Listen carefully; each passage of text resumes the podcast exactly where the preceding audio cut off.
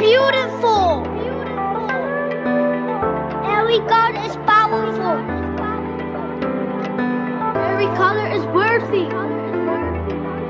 Try to bury us. They didn't realize we were seeds. We were seeds. They didn't realize you were seeds. We open doors so others can walk through them. Your legacy is every life you have ever touched. I'm Stella Saliari, and this is Solve the Podcast. Welcome to Solve the Podcast. Thank you so much, everybody, for tuning in. My guest today is Jennifer da Conceição. Jennifer is married to Edson and the proud mother of their daughter, Yuna. She works as a midwife with her own practice in South Rotterdam, the Netherlands. In 2020, Jennifer started the YouTube channel Verlosmoeder to offer education, motivation, and advocacy for almost moms, parents, and birthing people. It is where she has started to share her experience as a mother, but also her experience as a midwife. And she has done this very successfully. Her YouTube channel grew rapidly and has now more than 30,000 subscribers. In April 2021, she launched Verlosmoeder, the podcast. But she does not run all this by herself. She emphasizes that behind the scenes, she has the support of her husband Edson and the support of her good friend Debbie, who work very hard with her to achieve her mission. Verlosmoeder wants to motivate, inspire, and give more knowledge about pregnancy and babies. As a midwife who has her own practice, she noticed that important information that can be extremely helpful before, during, and after childbirth does not reach everyone. It is hard to find, or you have to pay expensive courses for it. Jennifer believes that everyone should have access to this information as it provides many health benefits. And that's why she started Verlosmoeder and shares her knowledge for free in a way that is easy to understand, fun to watch, and listen to. She also hopes that in this way she can contribute to birthing equity in the Netherlands that requires the government, the health insurance, and the healthcare providers to look at the healthcare that they offer in a different way, namely from a perspective of equity that offers health benefits and not from a revenue model. In our conversation, we spoke about compassion and kindness in birth, how important it is to feel listened to when giving birth, how birthing people remember how others treated them and made them feel during birth, how institutional racism in and around birth does exist, and how important it is to dismantle it and tackle it.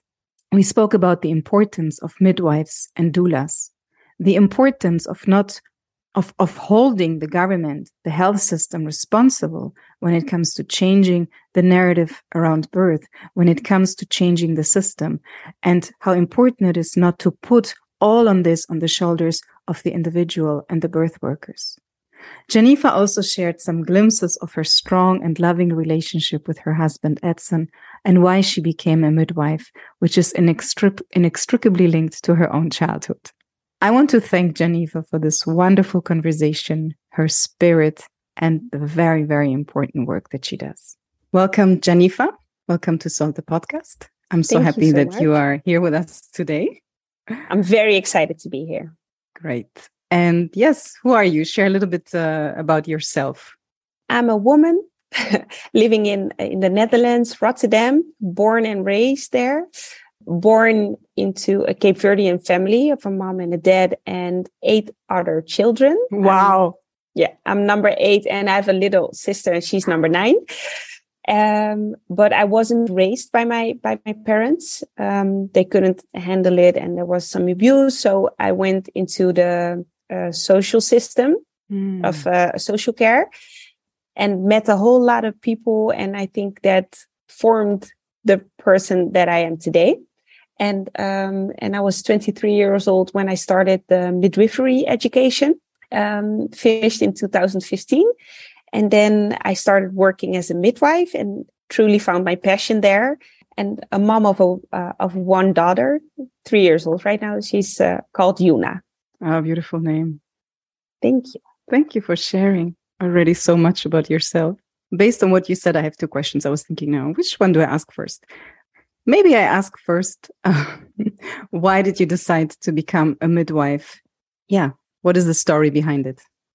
It's it's quite a funny story because um, it's not a traditional story. Every time I speak to anybody who's a midwife, they tell me that they had someone close to them give birth, or uh, as a girl, they always wanted to be that. But I I don't have that story. I was watching uh, Grey's Anatomy, Oh, and yes. then there was a spin-off that w- was called Private Practice.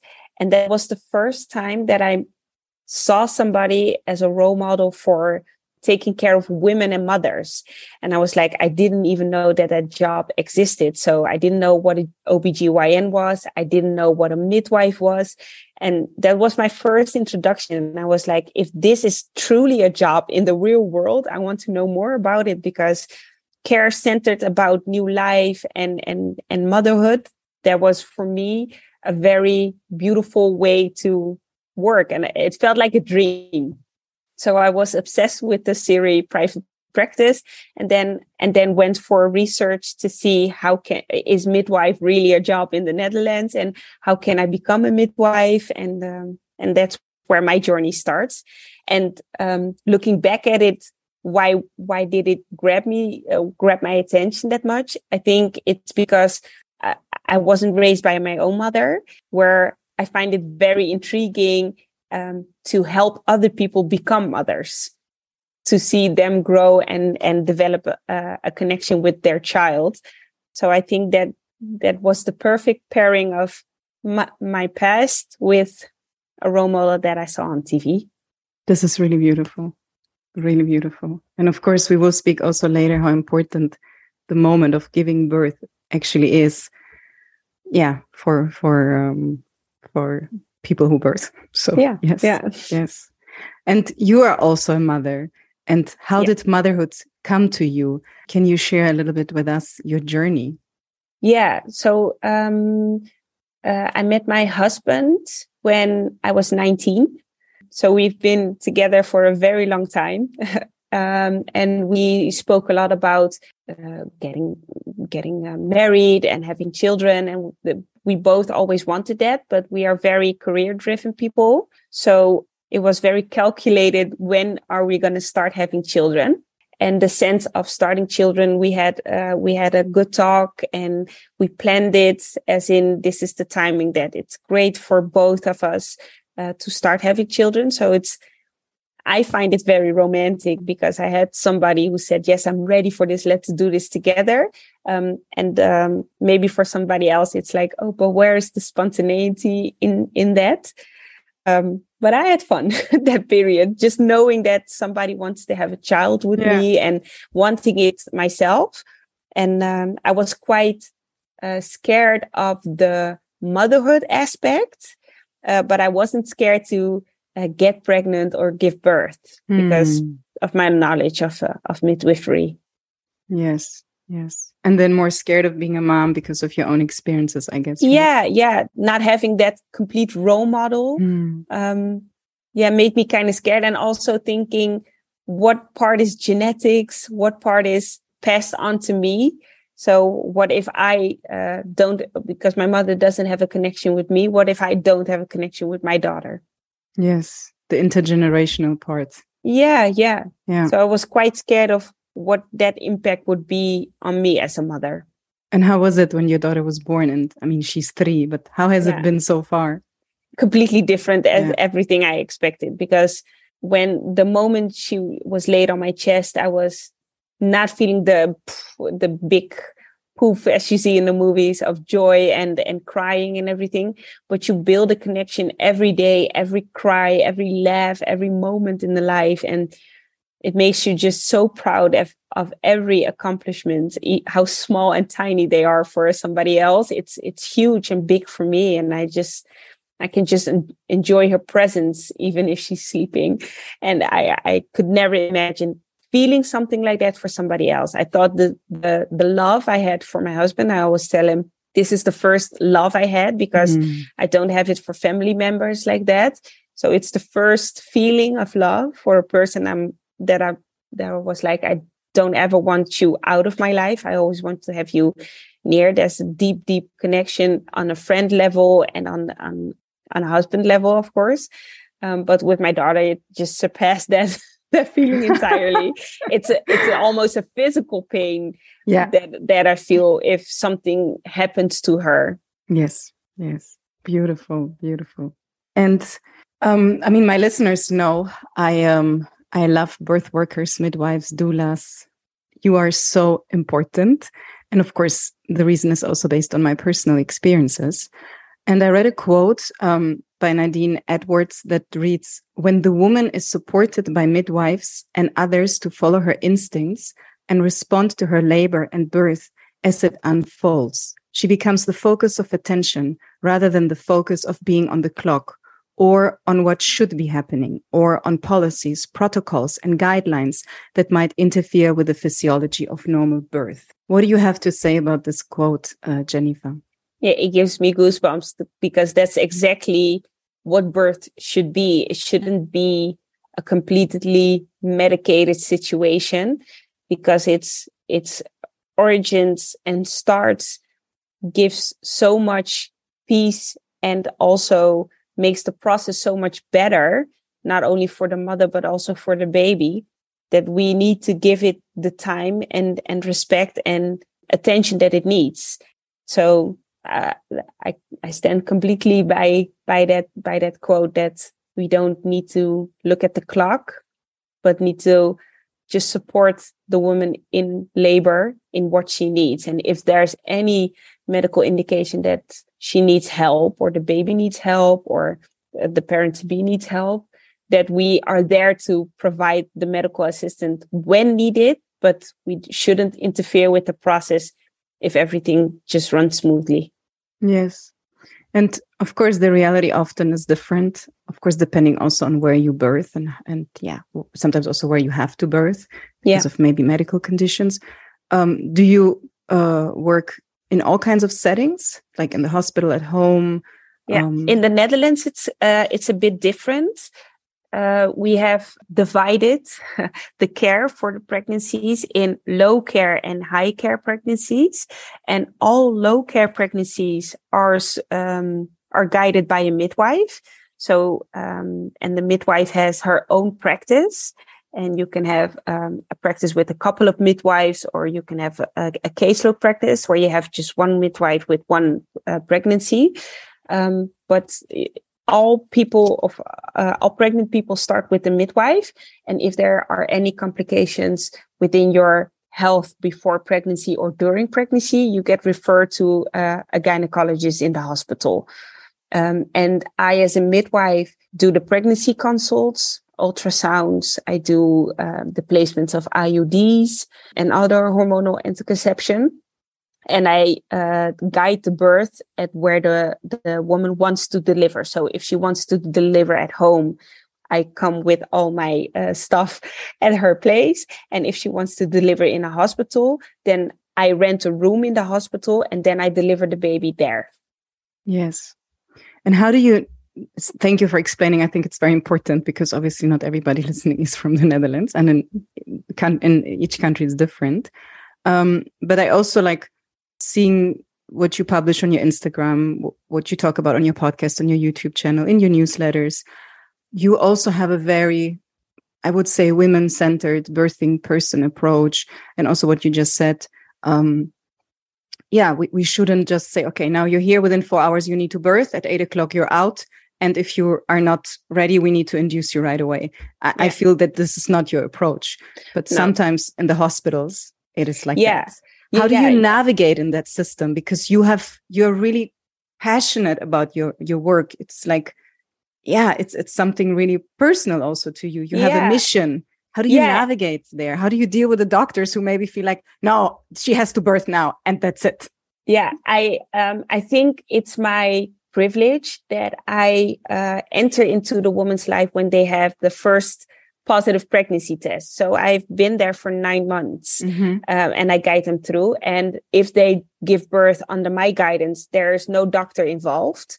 So if there are no complications, they will never see the gynecologist. So that's that's a, a perfect privilege in my opinion.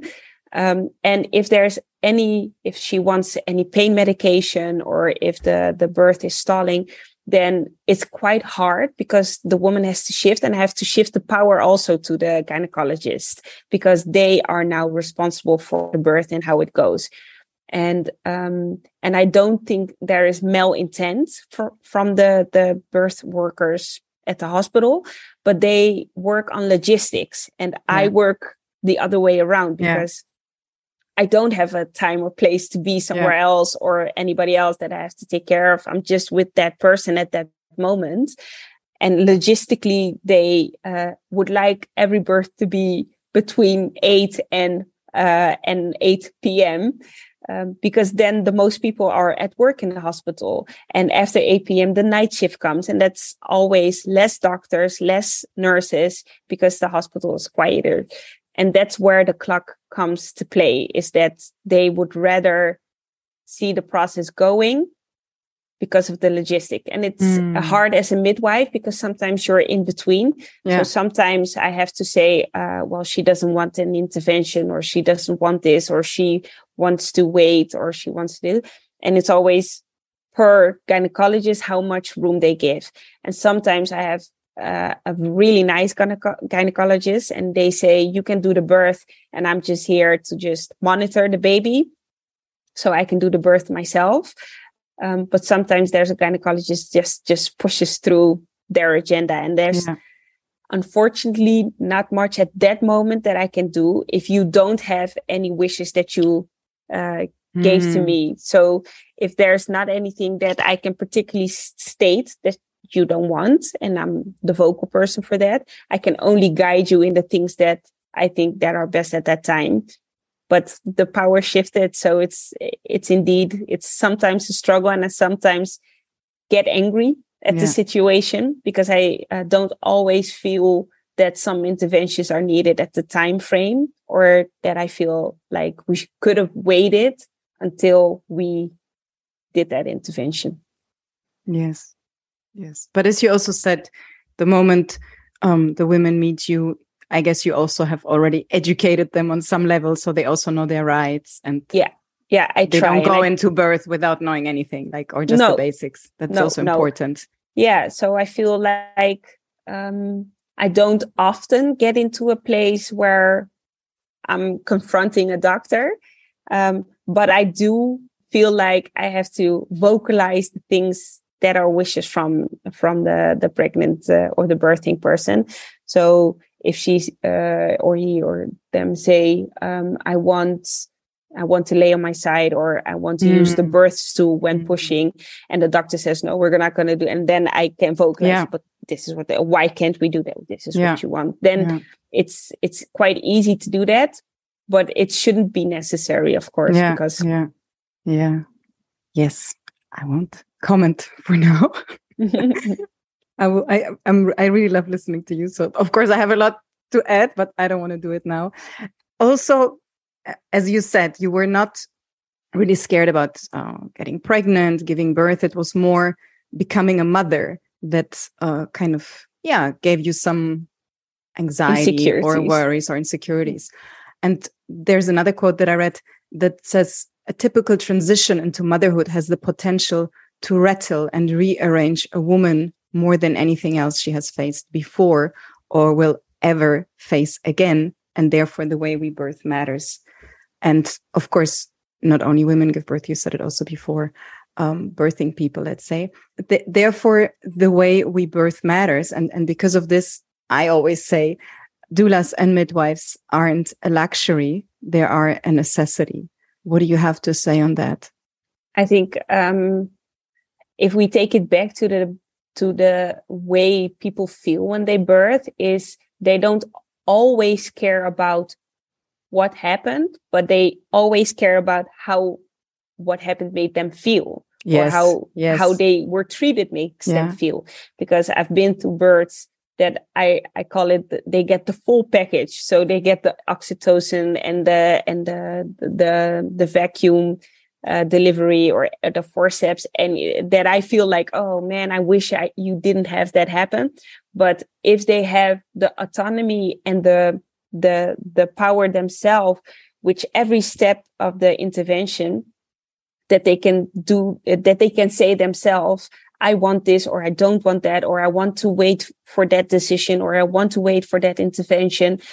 If you give the power to the birthing person, they completely change the way they look at the birth themselves.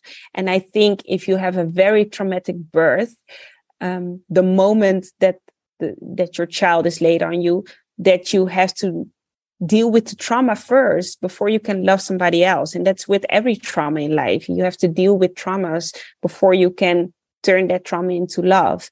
So I think it's very important that we start looking at how they, do the birthing people feel and um, try to avoid traumatic experiences. And traumatic experiences is quite likely to happen when people feel like they weren't listened to people feel like they have lost power or control of their own yeah. body. Yeah. Yeah. I mean, there's this also beautiful quote by Maya Angelou, right? That people um, will never forget how you made them feel. And yeah. um, I absolutely agree with you because, yeah, in birth, sometimes things or many times things don't go the way you imagined them. Yeah. And you but might then, need help. Yeah. Yeah, absolutely. But then you will remember those people that were next to you in those moments that maybe even were completely different than than what you imagined you know? Um, like my first son was premature 25 weeks and one day. And i remember how the the the gynecologist was so kind with me and and the nurse next to me. And yeah I, I, remember those people you know? It wasn't what i wanted to happen obviously. It wasn't something that we expected. But i will never forget um, when my son was in the incubator in the neonatology the nurses to me i'm in love. I, I mean i have so much respect for nurses you know because they became my family because of the way they made me feel you know yeah. the way they were there for me despite all the traumatizing things that happened you know. So absolutely yes yes and i think that changes the way how you feel about the first few days after the birth. Yeah. And and trying to build that connection with your baby. Yeah yes absolutely absolutely and Jennifer, in your work, you also um, work a lot on on representation. Um, you say representation matters, and yes, it does. And um, you have um, developed the diversity art line. Yes. Can you share with us a little bit more about this? Um, it's um, it's medical uh, posters like uh, the autonomy of a pregnant woman, of the pregnant pelvis, um, of a pregnant uh, uterus, and um, uh, given form in different ethnicities, but not only ethnicities, also women that wear a hijab. And I wanted, and it, uh, we're gonna develop more posters, but those are the first three that we started. Uh, we started one of uh, of Asian descent, one with a hijab, and uh, uh, the fetal anatomy development of a black baby. Um, and I think it's very important that to note that the most midwives or doctors or healthcare professionals in the Netherlands are white, and all of the posters uh, on the walls in the practice uh, in in the hospital are white of of mostly white women mm. with white babies, and it feels uh, weird to say that in 2022 because diversity is all around us. And I'm also a midwife of, of uh, a black midwife.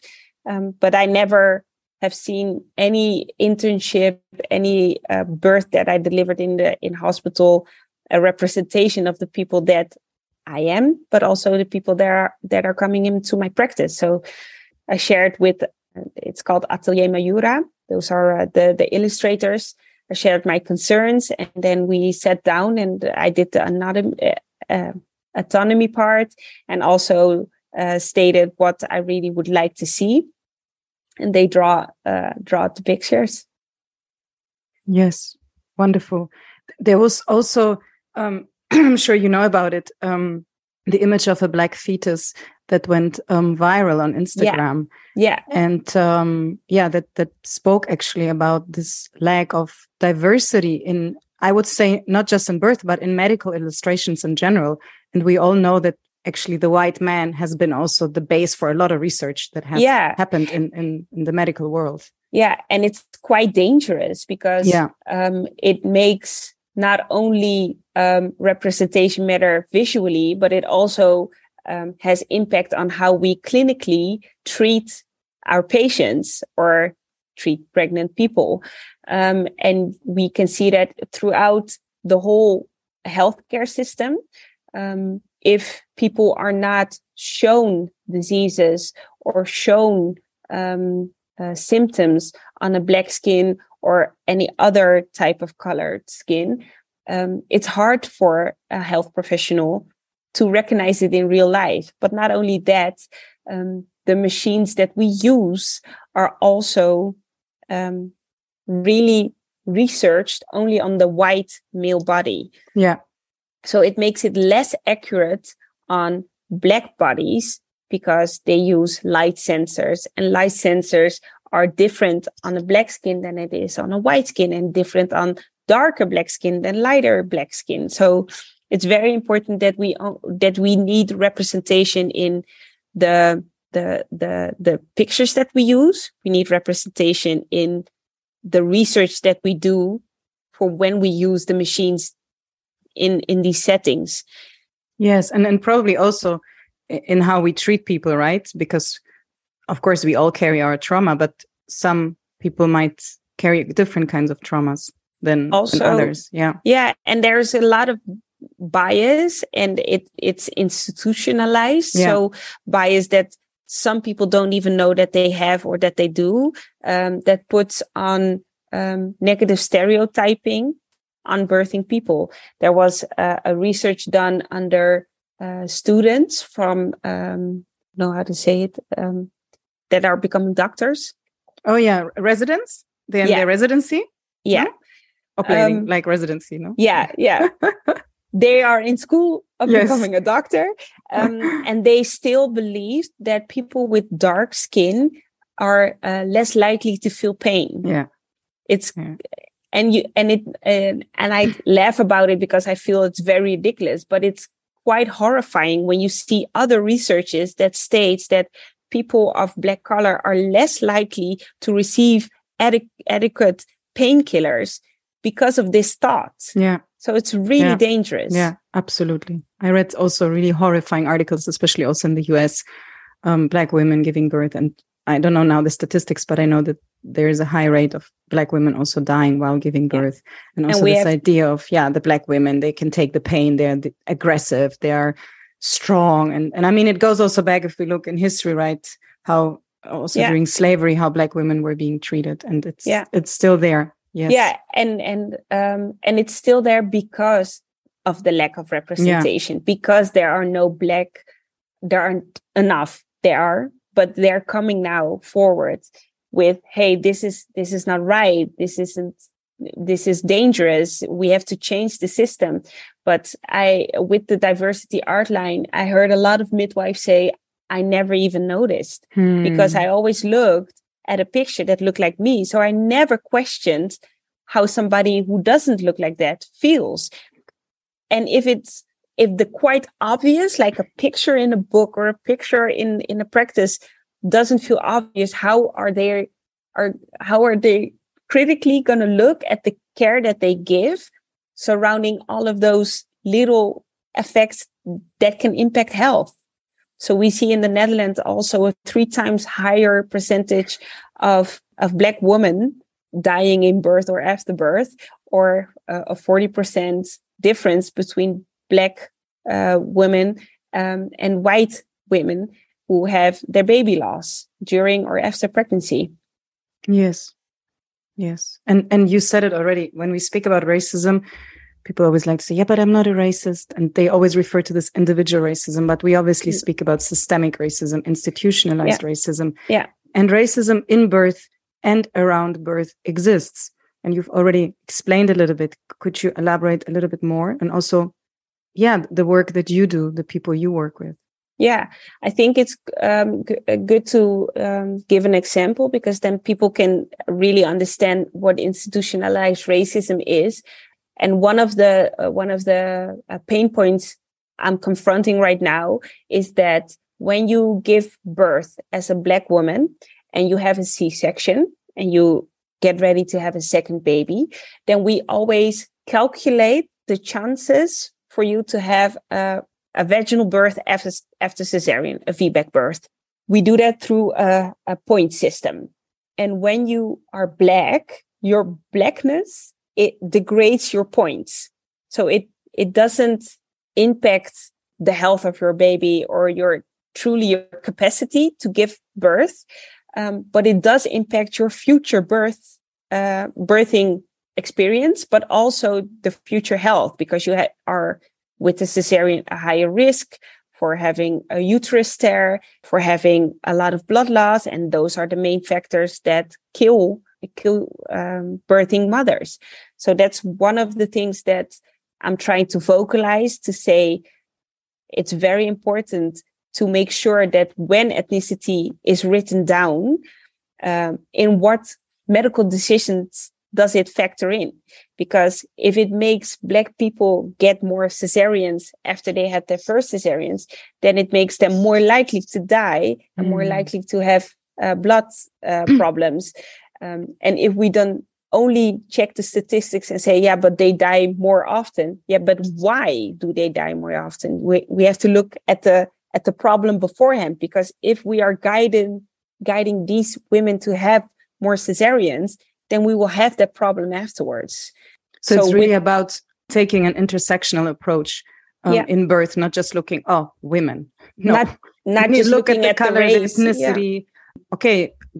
Also, yeah, we said, um, uh, yeah, the, the trauma, the background, all these things are very important. Yes. Yeah. How? Uh, wha- what was? What were the the factors that the first birth was a cesarean? Yeah. um, and instead of just looking at race because race isn't a factor of somebody being able or not able to give birth. Hmm. so keep race out of the the the discussion about about certain things that it doesn't help. So this, we have that that research of uh, or that the the model to calculate the percentage of how how are your chances to give a vaginal birth after cesarean. And we uh, only recently had a research done that compared the one that race was included the model and one where the race was excluded. And the same results came out only in the first group. Women were more likely black women were more likely to be guided by their gynecologist to have another cesarean instead of a vaginal birth. And those are one of the little examples throughout the whole medical uh, uh, or, or the healthcare system that are integrated in in uh, models into machines into things that stem off slavery because in slavery times they said black women are more likely or less likely to do this feel pain or uh, give birth or all of those things. And they stem off from a time from slavery. They were never researched there's just somebody who said yeah th- this is the model so we're going to do this. And now decades later we have to be critical and say when does it matter and when doesn't it matter? When is race used as a weapon for or against us? Yeah, totally. And you also, I don't know if I should say fight another battle, but um, you state that one of your long-term goals with, yeah, with with everything that you do, uh, Verlosmoeder, which is of course your work, your YouTube channel, your newsletter, your podcast, is to contribute to more equal care Yeah. instead of equal care in the Netherlands. So can you talk to us a bit about that? Maybe it's a Yeah. little bit about equity and equality, I guess. Yeah, when I it when is. I when I read it. Yeah, it is because I always state that uh, care in the Netherlands is done correctly. Like the midwife is basic care, so you don't pay for the midwife midwifery care, and that's for everybody the same. So it's equal. Yeah. Um, but because of the basics being equal, but everything on top of that costing money, so you have to pay for if you want education about birth, if you want education about breastfeeding, if you want education about um, uh, how to take care of your kid and every, everything, um, uh, uh, going to classes to do breathing or, or anything surrounding pregnancy and birth just costs money. Then you divide the benefits of having a, a good and healthy pregnancy between the people who can afford to have it and people who can't afford to have it. And we see that people living in areas that are more likely to have less uh, less income, so a, a lower social status. We see that those are the people who need the extra help because they have higher rates of smaller babies, higher rates of um, uh, preterm delivery of babies. They have a higher risk of losing a baby than the the women who have access to everything else because they are financially financially more stable. So that's one of the the things that I want to really get into the Dutch system is that you as a midwife are such an important role of giving those information to the people that really need it. And we shouldn't divide care, basic and care that can improve health for a pregnant person, but pregnant person, but also the baby. We have to provide it for everybody and not just for the people that are financially able to. And how do you advocate for that? And and how how is it going? Like yeah.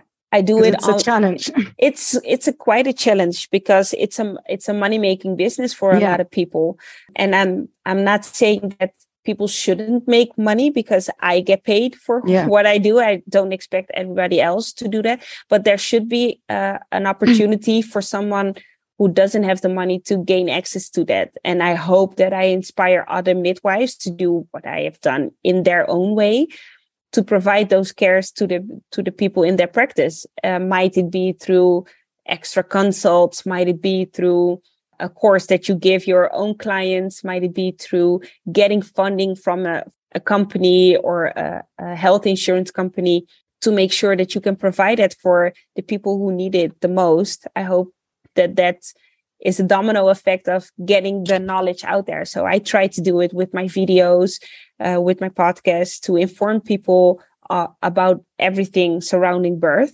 And I hope others uh, do that too so that the, the the knowledge is there free and available for everybody. Yeah i wish i had known you when i was pregnant with my first child. Really I, I i mean of course because of my own experiences but also speaking with other mothers with other people hearing their stories we cannot have enough people like you you know? It is so so important for so many reasons. And um, that's why also a big part of my podcast is birth, is motherhood, is changing the narrative around birth. It's really advocacy around birth, our rights, things that we don't know. Because as you say, many things we don't know, we don't know. And just not just in, in a negative way, just going onto your YouTube channel, checking your Instagram, reading your newsletters, you speak about so many things from breastfeeding to having GBS to premature babies to so induction, so many topics excuse me, oxytocin and so on and so forth. And it's just so important. But I, what, I, what I also find important is that you cannot carry all of this, you and other midwives and other doulas. There has to be also a change on a systemic level. And I always feel like in our society nowadays, a lot of the things is like whether it's climate change, yeah, you need to recycle and then everything will change. Yes, uh, the midwife has to do the work. So, no, the system has also to contribute, in my opinion. And it has to reach a higher level where where where the the state the government the health insurances yeah they also look to... at at your income let's say and they they can see okay that because i read also an article the other day that many people in the netherlands don't go to the dentist because they simply cannot afford it because yeah. they don't know what kind of bill they will receive afterwards right and yeah. we are living in a quite wealthy country yeah. um and i think they have to be like it cannot all be carried by you and other midwives and other no. and we can't expect that um, what I do is a full time job on its own. Just being a midwife yes. and doing the medical care as it is. And um, if the governments would really look at giving midwives the position to have more time mm. to spend it truly on the on on on the people that they want um, and also giving more education around topics because we we just don't have the time to fit it all into the practice that the system has made us do right now um, we have to guide uh, this amount of people during the pregnancy to have uh, a full-time income so if you can't uh, give all that information in your practice, yeah, then you give a folder and say, go and search and do a course Yeah. and, and learn online. But if the government would really invest into midwives and in, or, or not only midwives, but into projects that give those uh, information, then it can be av- available for everybody.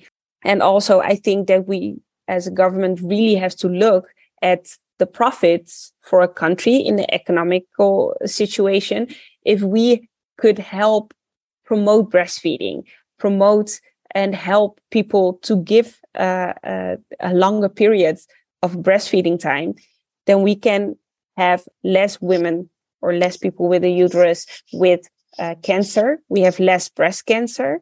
We have lesser rates of diabetes. We have lesser rates of heart uh, of heart problems. That that can only be an economical win for the country if we have healthier people. So if we just provide a free uh, breast pump to the people who can't afford it Mm. and they have lesser problems later on in life or their children have lesser because it works both ways Yes. it works for the person who's breastfeeding in a health way and it works for the baby in a health way then we can see the profits tenfold back in 20 or 30 years so I, I wished that the government would look at okay so a breast pump costs me about uh, 200 euros per person but one person with cancer costs me uh, 200,000. What are, I don't understand that we don't put our money before the problem. Yes, then to be preventive. to be preventive. Yeah, uh, and look with- at things our solution. holistically, right? Look also at things holistically. Yeah, because Yes. there's a reason why breastfeeding helps. It's not because, oh, it's easy and it's the best for the baby. Yeah, okay, it's best for the baby, but it's also good for your own health. It prevents you for a whole lot of diseases. It lowers your chances on that. So it, it's important that we invest not only into what the babies need, because formula is good there and it's getting better every every year, but it it's not only for the baby, it's also for the breastfeeding person, a very important step in their health. Thank you. I'm so happy we're having this conversation. What do you wish somebody would have told you about postpartum? I wish they would say that you have to uh, see your limit and then surpass it and look back and look at it and say, oh my gosh, I didn't know I could push myself this far because I felt, okay, I had to step multiple lines of comfortness to provide for a baby. So uh, it was, qu- it's hard. It's hard. I find it very hard being, being a newborn mom in the postpartum period because I have pain. I'm tired. I'm very hormonal and I had to put that aside to feed and take care of a baby. And I didn't think that I had the strength to do that because nobody told me that you need, you can have a, an, a source in you that has the strength to pull from, even when you don't feel like you have anything left. Yes. My husband And- always says you, you says you have an extra, uh, once you become a mother, you, uh, or a parent, you have an extra battery in your back because the things you are able to do when you have a baby than before I had a baby, miles different. yes, it's another world, that's for sure. And you already mentioned, like now you mentioned your husband is nice, uh, that we speak also a little bit about him. You also mentioned at the beginning that he was the first person that you really loved, that you really had this, and you still have obviously this very strong Yeah, connection He's with. still here. yes. And he's not just here, he's also very much involved um, Yeah. in your work. He's part of Ver- Verlosmoeder. He's um, the- your yeah. your company. So tell us about the strong bond and and how he's part of your work and how you're doing things together because you publish also things together, not just pictures Yeah. but conversations. And yeah, he's Yeah. fully present. and it's funny because he's the reason I started Verlosmoeder because oh, okay. yeah i was uh, f- uh, i was pumping full time because um latching on the breast wasn't just working for me Yeah. so i was pumping full time and i was i wrote everything down i had everything researched and um and he was uh, looking at our friends and seeing that uh, the knowledge wasn't there so he was like it's so important that you spread the knowledge that you have because you can help people with it. And not only in your practice because yeah of course i give the knowledge to the people in my practice but he was like no yeah you you have so much knowledge you have to do it bigger and do it online. And if you want to, if you want to do that then i will help you. So he started with me filming every video for the first year together. So i talked to him in the camera and explain everything. And if he if he understood it he said okay so now we now if i can understand it everybody can understand it. So he's helping me with that uh, along the way and um, pushing me forward with every step and also making sure that uh, every side is, is spoken about and also uh, tries to break taboos with me. So talks about sex talks about being a parent talks about being a dad and um, during this whole process. Yeah we need more of this. So it's incredible what he's doing. And also what you're doing together also for your for your relationship for your child for everything that many times we feel we are fighting certain battles by ourselves or we are because we didn't speak so much about community how important also community is in the whole yeah in the whole birthing and motherhood and parenthood experience yeah and it's so important and uh, i'm luckily i'm lucky and privileged that i have him in my corner yeah. um, but i can see it uh, with other friends and family and i'm i'm part of other people's villages as well yeah. so it's so important to have just open discussions about all of the topics surrounding birth, surrounding yes. sex, surrounding yes. menstrual cycle, because yes. you can learn from each other. Absolutely. And you like if you speak up, you give permission to the other one also to speak up, right? If you exactly. say, you know what, last night I was crying, I feel like I'm a horrible mom, and then maybe the other person will say, you know what, I did the same. Yeah. I feel the same. Yeah. Oh, I'm oh. not going crazy. Yeah. I had the same yeah. thoughts. I had exactly. the same weird dreams or same yeah. weird feelings. Absolutely, absolutely. And Jennifer, who has been your soul? Who has played a huge role in your life? Uh, yeah, I do have to give it back to my husband because yes. he's yeah.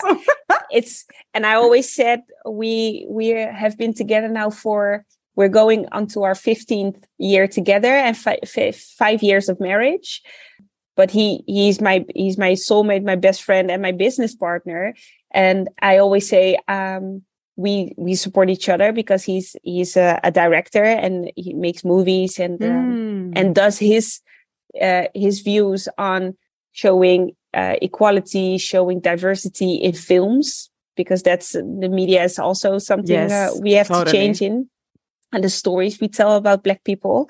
Yes. Um, so I support him through that, but um, I I think we we are more than just um, more than just husband and wife. We are truly each other's friends. Beautiful. And do you have to say something? I always say, to whom do you want to pass the salt? Do you have to say something to somebody, or do you want to encourage someone? Or, yeah. Yeah, I want to encourage, I think, uh, young Black people to get into the healthcare system because you mm. can change you can change so much and see it directly impact a whole new generation. So I hope that people are inspired to see what kind of jobs are there because I found my job through a television series. Just look at, look at TV, look at internet to see what are job possibilities beyond what is in your circle. So what your parents are doing, what your friends are doing, because there might be a job just perfect for you waiting around the corner. Thank you. And what is your question for me? What would you like to ask me? I would like to ask you about your own birth experience because you had a preterm labor, you said. How was it for you the next pregnancy? Because it gives quite some trauma into maybe a next pregnancy and a lot of insecurity. Do you have any tips for new parents to how to cope with that? Yes. Educate, educate, advocate. Like these two things for me are very, very important that um, I, there were so many things I didn't know. And um, there was also certain trauma that I was carrying with me and certain knowledge that I didn't have. Also related to my own body, which sometimes I feel like, how come I didn't know all these things? I know why I didn't know them, but yeah, I didn't know them. So sometimes we might think women know certain things because they look confident or they look whatever but we cannot assume it because many times we don't know because we haven't maybe not properly been sexually educated or don't know our body that well or don't even really know what is happening in our body. So yeah, my first birth, yeah, something happened that I never expected. And then my second birth, um, so when my first son was six months, I was pregnant again um, with my second son. Of course, the people in the hospital thought I was crazy. Then I received, like what you mentioned earlier, the the high treatment. I was treated like, yeah, in a five star hotel. I got anything that I needed. Um, still, the birth was also not. Um, I don't want to speak bad about. I always feel like I was, by saying this, I speak bad about him, but it wasn't a good birth. Mm-hmm. And then with my daughter, the third birth, I said, I'm going to do everything different. I had changed as a person. Um, and I decided to have a doula. I decided to do hypnobirthing. Um, and that's where I really, um, yeah, it, it was, it was, um, healing for me. Um, it's a healing of a trauma and it gives you yes. a whole new meaning of confidence in your, yes. in your own body, yes. probably. Yes. Yes. And I went di- different into the birth um, with an attitude.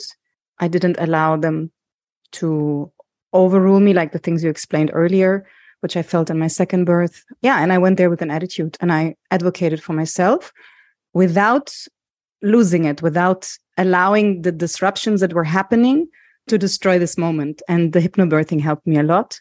And uh, having the doula and my partner, I mean, he was with me in all three births. He was incredible in all the three births. Um, having him next to me and also then in the third birth working with the doula and she just gave me so much knowledge so many things that i had no idea about i didn't know that um, vaginal examinations are optional that if i don't want it i can refuse it i didn't know that if i don't want to know how many centimeters i'm dilating I, they don't have to tell me because maybe that you know you have maybe incredible pain and then suddenly you hear oh you're just three centimeters and you feel mm-hmm. like three centimeters and that stresses you and it doesn't help you in any way you know so um, yeah, and uh, I didn't even push out my daughter. I breathed her out of my body, and just at the end, I pushed two times very beautifully, and there she was. So yeah, it was it was different. It was uh, healing for me, and um, not just for me, also because some doctors are very skeptical towards hypnobirthing, towards doulas. I saw how they treated her. They didn't treat her very nicely.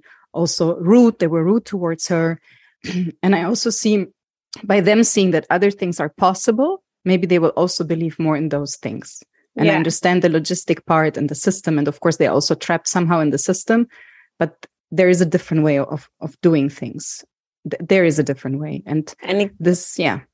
You make that possible by advocating for your story and, and making this podcast available is that you teach not only expecting parents, but there are a lot of expecting parents who are birth workers as as well. So I I learned a lot from podcasts along the way. I, I'm not the same midwife that I was uh, six seven years ago. Yes, absolutely. It's a lifelong process, you know, and by sharing our stories, by also going a bit against this narrative that is presented in the media, right? The you, your waters break and it's like a whole waterfall there or Get to you scream at your husband yeah. that you want to kill him and like it's everything is of course it might happen but it's like totally Some births, and but and birth, it's a lot of birth yeah, nuts yeah. exactly. And also that birth can be beautiful. It doesn't mean it won't hurt or it doesn't mean that things that you didn't expect won't happen. But at the end also my my son that he was premature i mean the birth was very traumatizing and there were many things that were not nice but there was also a lot of beauty in that because of the way my partner and I, the nurses and the doctor, we worked together, you know. And yeah. at the end, the, the the the high gynecologist who also came, she was crying. She was crying when he was born, and we didn't know what, what will come after because afterwards came even the, the the big mountain that we had to climb, you know, or yeah. he had to climb, or we had to climb together. But it's like what you said, how people make you feel this community, the solidarity, that you don't feel I'm doing this by myself. Yeah. And also how we speak about birth. How do we speak about birth to our daughters? Do we just tell them it's going to hurt? You're going to suffer. What are yeah. you helping me with? Not with nothing, right. you know? So yeah, the language that we choose. So these are some of the things uh, from my side. Yes. Yeah. It's, I think that's a very important message to give. Yes. Yes. Yes. So we are at the end of our conversation. And I always honor someone, somebody, usually a woman at the end um, of the podcast. So today I have it, I've done it before, but I have to do it again. I want to honor all the midwives, lactation consultants, nurses, childbirth educators, doulas, doctors who support respectful maternal and birthing care, who stand up against obstetric violence, who make a change around the narrative of birth as you do and how we birth. Those who don't perceive women and birthing people as being superhuman machines that push out babies with no rights. So yeah, I I'm I'm really advocating for yeah, giving back the power to birthing people so they can use their birthing instincts, you know, because we have instincts that we can feel safe, that we can feel heard, that we can feel respected, and that together we can change um, the narrative around birth by, of course, building a future in which we get the medical help that we absolutely need. We're not saying this is not needed, but also at the same time, giving back the power, the respect, and um, yeah the, the, autonomy we we deserve because the way we birth really matters. It matters to us it matters to our children to our relationships to future generations that will birth because of the way we will speak about birth. So and i want to thank you so much jennifer. I've enjoyed this conversation very much and Me too. Uh, i have so much respect for what you do and i want to thank you as well as I have for you. Thank you so much for sharing your platform and um, and advocating for parents' rights. Thank you so much. Something that is loved is never lost. I'm Stella Sagliari, and this is Salt the Podcast. Salt the Podcast. Salt the Podcast.